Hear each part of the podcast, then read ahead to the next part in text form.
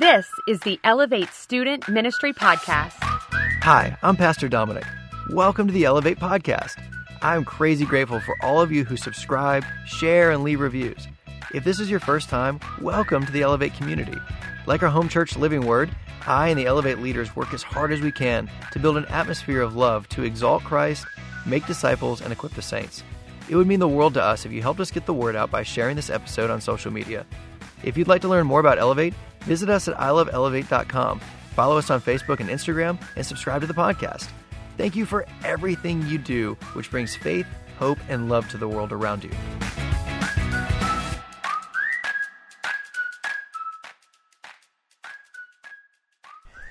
Thank you, Lord, for what you're doing in this place. Lord, plant seeds in our hearts and rebuke the enemy from stealing them away. Lord, I pray that you're commissioning God's people to go and make a difference in the world, to take this world for you. In Jesus' name, amen. I love you, Elevate. And as you know, we are the third week into our Do Hard Things series, and it's based on a book called Do Hard Things that gives teenagers five challenges, five hard principles to apply daily in life. And the first week was uh, based on the ring finger because you have to marry yourself to the idea of getting outside of your comfort zone. Last week was the middle finger, which for most of us is the longest finger on our hand. It goes beyond the other fingers, and so it represents that we're going to go beyond what's expected or required of us or what's asked of us. And this week we're going to focus on the thumb. Did anyone, before I move on, did anyone uh, do the challenges from last week? I can't see you, but your leaders can. Leaders look around, give them the stink eye if they're not holding their hand up. Awesome. I'm proud of you guys who did the challenges. Those were not easy. I want to open with a quote and a beautiful testimony about a girl named Katrina. The quote is from a man named Ron Luce, and he says this If you don't have a purpose bigger than yourself, then you become your own purpose. Consider what that means. If you don't have a purpose, bigger than yourself, then you just become your own purpose.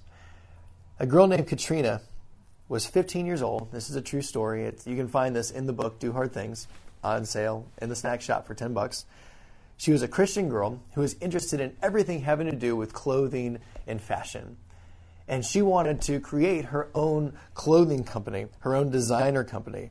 But she wanted it to have that forgotten quality, which she uh, quotes is uh, modesty, that forgotten quality. So she came up with kind of this idea that she wanted to dress well but honor Jesus at the same time. And she couldn't wrap her mind around like what actually is modesty. She could come up with a whole bunch of reasons why modesty is good, why it's biblical, but she had a hard time defining what it was she finally came, finally came around to the idea that modesty is actually a heart issue, and dressing inappropriately or dressing immodesty, immodestly is just a symptom of a heart issue. But she wondered if other people had the same struggles that she did, if anyone else was asking the same questions. So she wanted to begin a survey, a survey and a website. So she connected with the brothers that wrote the book and asked them if she could start a, a thread on their website. And lo and behold, they were all in. And she started this thread on the website. And I want to read some of the, the stats. It was a Q&A thread. And within seven days, high school students from all over the world asked 350 questions. Apparently, her question was a common one. So she worked together with a team to build an online survey. They would form questions, track answers, build a website, and create photo illustrations.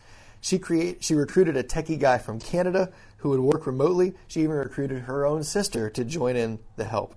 They finally released a 148 question survey hoping that 100 guys would fill it out. After 24 hours, 120 guys had responded. After 3 weeks, 1,700 guys from 48 states and 26 countries had responded. There were 3,290 pages of data to sort through. So, after two weeks of processing and several all nighters, the survey was complete. Now she needed to get the information that she gathered out. She wanted the survey to create information that she could get out to other teenagers who had all the same questions. So she recruited 130 teens to mention the survey in their blogs, to send emails, and hand out info at their schools and their churches. And I'd like to read her quote. That morning, when I went on to find the link to the results, the website took about five minutes to load. I thought it was very strange, when it finally did load, people kept saying that the survey was kicking them off. In my ignorance of the internet, I thought maybe a couple hundred people were on there.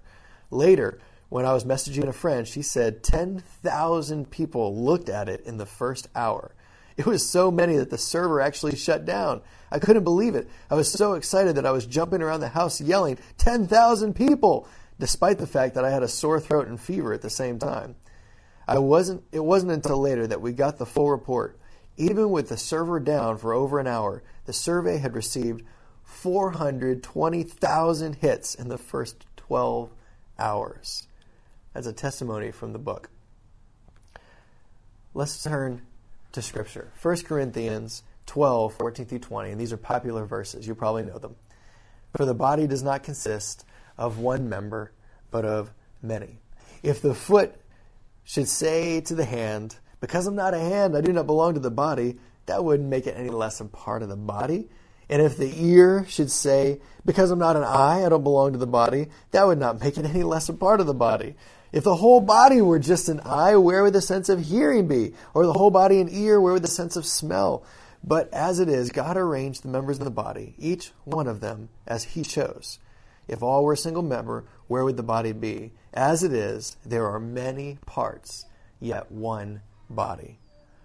God designed His kingdom, His church, to be a conglomerate of many, many members that work united towards one purpose, towards a purpose that's greater than any individual could do alone.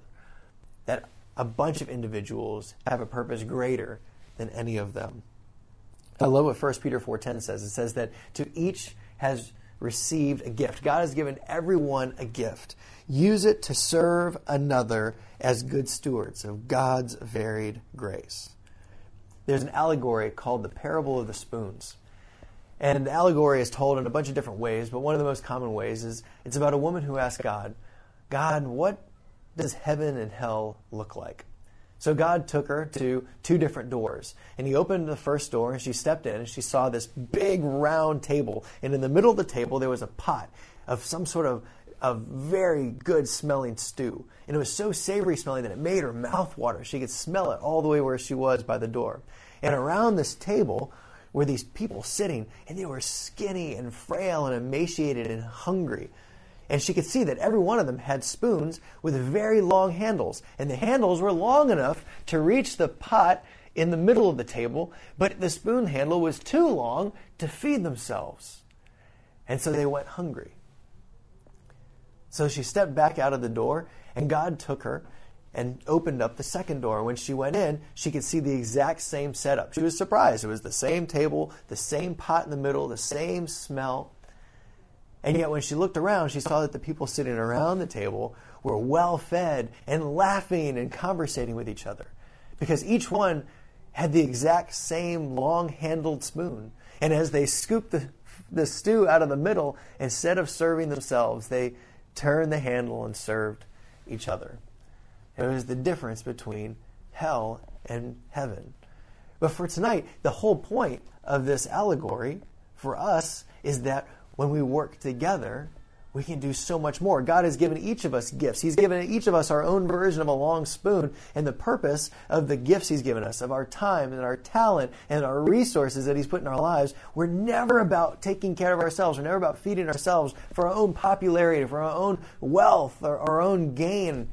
No, the gifts that He's given us in our lives, our health and our resources and our money and the talents that we have, no, they're meant for us to serve each other, for us to serve His church, for His body. We are many and we're called to work together towards a purpose greater than ourselves. So, hard thing number three the thumb. The thumb, in the same way that the thumb wraps up the other fingers, it pulls together in unity the other fingers. The thumb represents collaboration. So, the first one is get out of our comfort zone, go beyond what's expected or required, and collaborate. Anytime you take on something that's hard, that's bigger than yourself, you're going to have to recruit. You're going to have to pull together more people than just yourself. That may be forming an outreach, making a video, organizing an event, starting a band, or changing a policy at your school. What did Katrina do? She shared her passion with others and she delegated. And that's what I would like you to consider as the key to collaboration. Share your passion and delegate.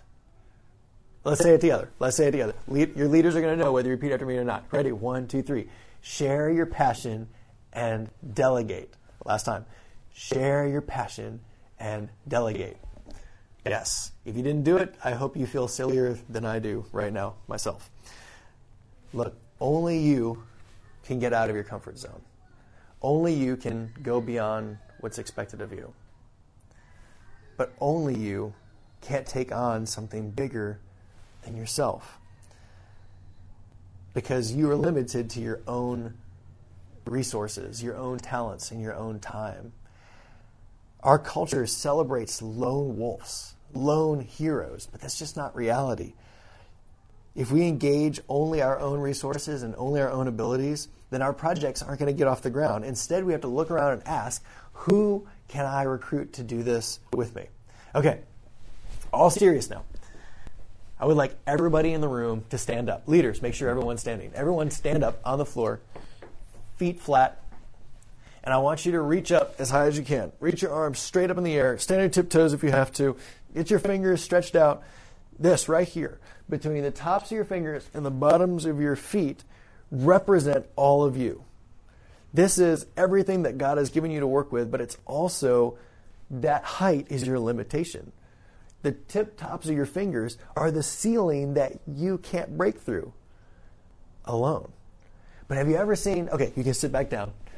Thank you. All right, shh, shh. hold with me.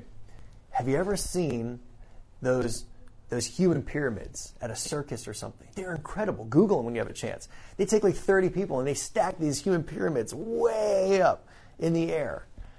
It's because every one of them are becoming a part of something bigger, grander than themselves. And this brings me to a really cool word. Maybe some of you have heard this word before, some of you haven't. And the word is synergy, S Y N E R G Y, synergy. And the definition, as confusing as it is, I'll read it to you. The interaction of elements that, when combined, produce a total effect that is greater than the sum of the individual elements. Okay, let me write this down just a little bit. The sum of individual elements, as in the sum of 1 plus 1 equals 2, right? All right, so that synergy is that when they're combined, they're greater than the sum of their individual elements. So it becomes 1 plus 1 equals 3. That's synergy. For an example, the average horse can pull a cart weighing about 2,500 pounds. So if you had two horses attached to that cart, mental math would say that those two horses can pull 5,000 pounds. But that's not the way it works. When you hitch up two horses to one cart, working together, sweating together, pulling together, those two horses together can pull 12,500 pounds. That's synergy. That's what 1 Corinthians is talking about. For the body does not consist of one member, but of many. But as it is, God arranged the members in the body, each one of them as He chose. If all were just a single member, where would they be? As it is, there are many parts, but one body. I love it in Acts 6 we have a turning point for the church. The church just got off the ground. Jesus has, has ascended. The 12 disciples are preaching, they're, they're teaching, they're debating in synagogues, they're traveling around, they're maintaining churches, and a problem comes up. And it's the problem that within the big church that they're, they're trying to get off the ground, the widows and the poor are not being fed. They're going hungry. So, are the apostles supposed to leave spreading the gospel of Jesus so that they can go and feed people? No. Should they leave people to go hungry? Absolutely not. So what did they do? They recruited and they delegated. They recruited these seven guys and they empowered them to go. And they're guys like Stephen, the first martyr of, of the church. Guys like Philip, who was like the first person in Scripture, the only person I know of that literally teleports. Like these are incredible guys. And the church changed. The church became bigger. The church began to care for people both spiritually and physically because of collaboration. I had a teacher in college, he taught a class on missions, and he would regularly take prayer requests. And so we were in this big class of probably like 100 people, and we, he would just go around and he'd ask for prayer requests, and, and often there would be a prayer request of someone who didn't have enough money for something, or somebody needed something moved and he needed help. And he would just stop, and he wouldn't take any more prayer requests, and he would just wait. And he would wait until someone took off their hat and started passing the hat around for a collection for that person. Or someone across the room would go, Hey, I can help you move into your dorm this weekend. Or whatever the need was. He would just sit there and wait until the class met that need. Dr. Smith was teaching us to be the church, to work together, to, to, to take our long spoon and feed somebody else. What an incredible God that would design a church like this. So I'd like to offer you 10 tips for collaboration. Now, there's no way on earth you're going to remember these 10 tips off the top of your head. I could I couldn't remember the 10 tips if you asked me because of my memory. But I have put the notes on iloveelevate.com as a PDF file under the page podcasts. So go to iloveelevate.com on your phone, go to the podcast page and tap the PDF for Do Hard Things Week 3. You can do it right now if you want. I'll give you a second.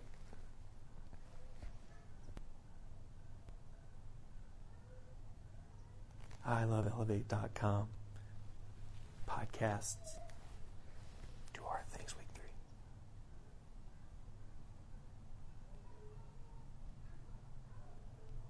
Okay.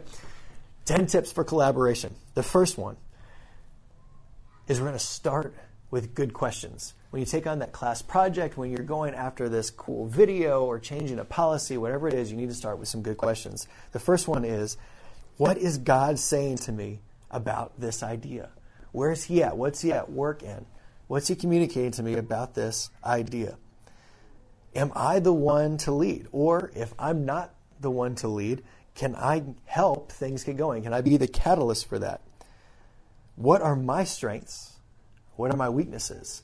And in the area of my weaknesses, who can I recruit to compensate for my weaknesses? Like, look around, look at your leaders at Elevate. They are people that are good at organizing, they're good at people that are good at recruiting and know lots of people and are comfortable making tons of phone calls. They're people that are, are mature and they think bigger picture that, that have already either have or had had teenagers. All of those things are areas of my weaknesses of my personal youth pastor Dom's weaknesses. We need to recruit people that compensate for the areas that we're weak in. The second tip so the first one is ask good questions. The second one is walk with the wise.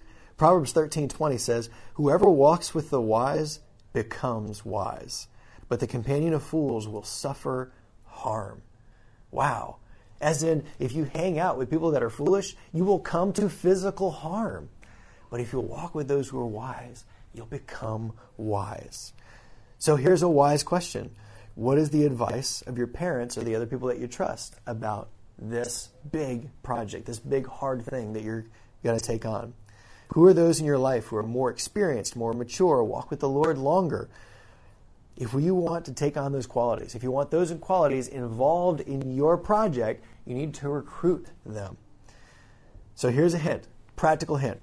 If you need insight, experience, and resources, recruit adults. If you want time, energy, and trends, recruit teens. And if you have wisdom, you bring both of them together for synergy. You want both halves of the equation on your team for whatever your purpose is. So ask good questions, walk with the wise. Number two, utilize your family. That's your home team, your home field advantage. They have the greatest concern that you'll be successful. Those two brothers that wrote the book, those teenagers, they talk about how they have regular family meetings about their projects. And here's how it works their dad is the main speaker, the oldest brother leads worship, the mom is the organizer, the sister coordinates volunteers, the younger brother does mailings, the seven year old brother helps with whatever it needs help with. But they together as work as a family. This may be idealistic for you, but if you can just get one parent or one sibling on board with you, it can make a huge difference. Pull in a family member into your project. Ask good questions, walk with the wise, utilize your family. Number four, use technology. Use technology to connect with people, to research, to promote, and to raise money. Use technology. Now, it comes with a warning because technology can be a time assassin. You can get online to try to do one of these great things, and then boom, two hours is gone. You're like, where did that go? Use technology, but use it wisely. Ask good questions, walk with the wise, utilize your family, use technology. Number five, there's a hard one treasure constructive criticism. Treasure constructive criticism. The reality is, you don't know what you don't know. I don't know what I don't know. I need constructive feedback. I need criticism. You know, it's not going to feel good, but if you'll choose humility, not feel humility, choose humility, receiving feedback will be the difference between okay or good versus great. You're going to spend a lot of time stuck in one place unless you're willing to hear from other people. Now, not all criticism is fully accurate. Not all criticism understands exactly what you're doing or where you're going. But if it's coming from someone who cares, you should always consider it and try to grow from it. Constructive criticism. Ouch. Number six, give away credit and avoid taking it. Always be praising the other people on your team. Lift them up more than trying to be in the spotlight for yourself. Promote each other instead of looking for glory. This is going to energize your team. After all, your team is a creature with many legs. You're not riding a pogo stick. The whole point of this is that everyone carries some of the weight. Whenever you give credit away to everybody else, you're energizing all those other legs. And number seven, and this one rings so true for me personally, from the events that I've planned to the camps that I've been on. Number seven, expect a nightmare or two or three. But the reality is, if you have four nightmares, you may not have planned things so well. But expect a nightmare the inevitable nightmares that come with collaboration on big projects, they're like they're like Red Bulls for your prayer life. They energize your relationship with the Lord because as things are falling apart, you're like, Lord, I need you. I have to put my faith in you because there's nothing I can do here myself. I can tell you, you're going to have a nightmare. Expect it. Try to plan for it. But when it happens, take a breath, look around, choose wisdom, collaborate with somebody. You're going to get through this one step at a time. And the best thing you can do is to look for God's hand at work in the nightmare because He is at work. He is working in them, in you, in your project. He's at work. Expect a nightmare. Number eight. Who? Let this one settle in. If this is the only one you remember, let this one settle in.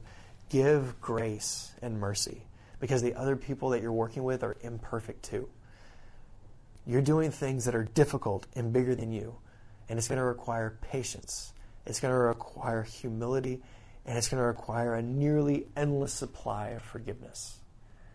Grace and mercy have to be your language. They have to be how you interact with people. Grace and mercy has to be how you problem solve, how you confront, how you offer constructive criticism with grace and with mercy.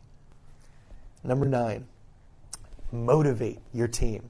Before beginning, this is what you do. Before you even begin, decide if the purpose is worth seeing through. Decide if what you're going for, if the purpose is worth the fight to not quit. And if you can have that purpose, then come up with how to make that purpose clear and how to make that purpose easy to communicate. And once you have that purpose easy to communicate and clear for everybody, you want to constantly put that in front of people. Constantly be repeating it over and over and over again. People need to know why they're coming to the table, why they're, they're giving you their time, why they're spending their resources, why they're giving their talents. because this purpose is worth fighting for. Consider for a second if the person that you were helping came in and said, "Excuse me, would you uh, would you mind licking and sending out these 200 envelopes, licking and sealing these things?" And you're like, oh, "I hate the taste of glue." Like that would be really demotivating, right? But what if an hour earlier you had met with your team leader and three other people, and your team leader was saying, Hey, guys, don't forget, when we raise $4,800, we're going to be able to build a water well in this town that has no clean water. And every envelope that you send out is a potential donation towards their clean water. I don't know about you, but for me, I'm like, yeah, bring on the glue. Let's go, right? Keep the purpose in front of people because the purpose makes a difference. If I were to say, that the purpose of Elevate is to elevate Jesus through discipling students. Would that come as a shock to you? Would you be like, I've never heard those words before? No, of course you have. Because we're always trying to keep the purpose in front of you. This is why we're gathering on Wednesdays. This is why you're here tonight. This is why I wake up in the morning. This is why your leaders give up their time and resources and talents. It's because we are here to elevate Jesus through teaching you about how awesome He is, about discipling you, about how to follow Jesus in life. That is the purpose of Elevate. We want to keep the purpose. You want to keep the purpose of your project always in front of your people. So let's scroll through these real quick. Start with the good questions, walk with the wise, utilize your family, use technology, treasure constructive criticism, give away credit, expect a nightmare, give grace and mercy, motivate your team, and number 10, measure success. But success isn't just accomplishing big goals, but it's how well you did together. You know, success can also be personal firsts for people on your team, spiritual breakthroughs, tough lessons that you learned, nightmares that you overcame together, and all those small victories. Those are success. Other kinds of successes are you know, if someone can do something 70% as well as you can, let them do it. And if they have given everything they've got and it still isn't as good as what you could have done, but they gave their very best, that's success. Let them do it. Let them run. Because you know what? The day is going to come when their best is actually better than what you could have done because they've been the one practicing and working at it. Be aware of the pros and grows. Be aware of the pros so you can praise your team. That's success. Be aware of the grows so that you can learn and teach your team. Those are successes. Jackie and I had the opportunity to be youth pastors of a girl in Destin. Her name was Summer Allen. And at 14, she discovered that there were communities in the Appalachian Mountains that were so remote and so poor they didn't have basic necessities like toiletries, cleaning products, a lot of them didn't have a lot of enough money for food. And so she came back to Destin, where she was a part of very wealthy communities, and she started recruiting. She started recruiting her mom, her brother, her sister. She recruited almost the entire youth group at different times. She put in district, she put in boxes, collection boxes in all the stores and the businesses nearby. Everywhere you went, you'd find a, a box with her face on it, with her mission statement. It was so cool and she'd collect all this stuff. And then she recruited more of the youth group to go and, and organize all of this stuff and categorize all of it. Then she would haul it all into trucks all the way out to the Appalachian Mountains where she recruited, guess what? More of our youth group to go and distribute it to people in the communities and the churches there. She recruited and she recruited and she recruited and she had a, a purpose and a vision and she put it in front of us and she delegated. That was it. That was her key. Share her vision and delegate. That is your goal. Share your vision and delegate. Jesus had the biggest mission, the biggest mission of all time. His mission was to reach the entire planet for all time. And he recruited. He recruited 12 guys. And he gave them a mission and he delegated. He empowered them to go and do it. And those 12 shared a vision and recruited and delegated. And those shared a vision, recruited and delegated. And those down through the centuries until eventually, consider it, someone told you about Jesus. and someone told me about Jesus. Because of this guy 2,000 years ago that shared a vision, who recruited and delegated 12 guys. We got to know about him. How incredible is that? What was his purpose? What was his mission? Matthew 28 19. Go therefore and make disciples of all nations, baptizing them in the name of the Father and of the Son and of the Holy Spirit, teaching them to observe all that I have commanded you. And behold, thank you, Jesus, I am with you always to the end of the age. Jesus never meant this mission to us to be a solo act. No, Jesus is calling us to do it together. 1 Corinthians 12 For the body does not consist of one member, but of many. But as it is, God arranged the members in the body, each of them, as He chose. If all were just a single member, where would the body be? As it is, there are many parts, yet one body, one spirit, one purpose, one vision. So, recap. God designed us as believers with unique gifts with the potential to unite for a purpose bigger than any one of us. Number two, to take on a hard thing bigger than yourself, you'll have to collaborate. Number three, the key to collaborating is sharing your passion with others and delegating. I hope that you remember that after all the times I repeated it. Wisdom, constructive criticism, giving away praise, and forgiveness will be necessary for effective synergy. The highest purpose, the highest purpose, which all Jesus followers are called to, is participating in the kingdom. So elevate, let's go. Let's participate in the kingdom. So here's your challenge for the week. What is a project that you are planning to do all by yourself? What is it? What's coming up? Is it a project at home? Is it a project at school? I mean, no cheating here, but you know what I mean. What's a project in your life that you were planning on taking on alone? And my challenge is to take that list of 10 and pull three of those things to apply to that project and collaborate with it. I'd like to conclude Katrina's story to close this message. And this is a direct quote from the book. Katrina says, Together we can accomplish great things for God starting today. At the time, nothing seemed at all strange. But when I look back on it now, it totally blows me away. We were all 18 or younger. I was only 15. It makes me wonder what more is possible when teens work together. There were about five main people working on the modesty survey. Imagine what we could do with a team of 100 people. Thank you, Heavenly Father, for Elevate. Thank you, Lord, that even with COVID, I'm able to um, to share an evening with them. Lord, that your word will still penetrate our hearts.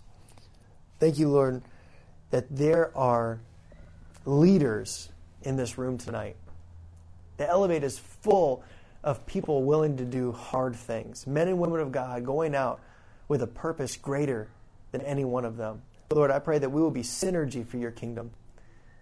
Lord, I motivate some people tonight to go and do things bigger than they imagined. Take them further than they thought they could go. Help them to get off their rear ends and pursue that, that pain in their heart, that, that thing that they see where there is injustice, where there is a lack of your light, and let them go. Help them to recruit. Help them to get out of their comfort zones. Help them to go beyond what's expected. We love you, Lord, and we give tonight to you. In Jesus' name, amen. Elevate. Your e group leaders are going to come up break out and enjoy yourselves. I love you, and I'm so glad I was able to be here with you even through this remote technology. I love you, Elevate. Have a great night. Thank you for listening. Episodes are recorded every Wednesday at Elevate Student Ministry. All students, 7th through 12th grades, are welcome.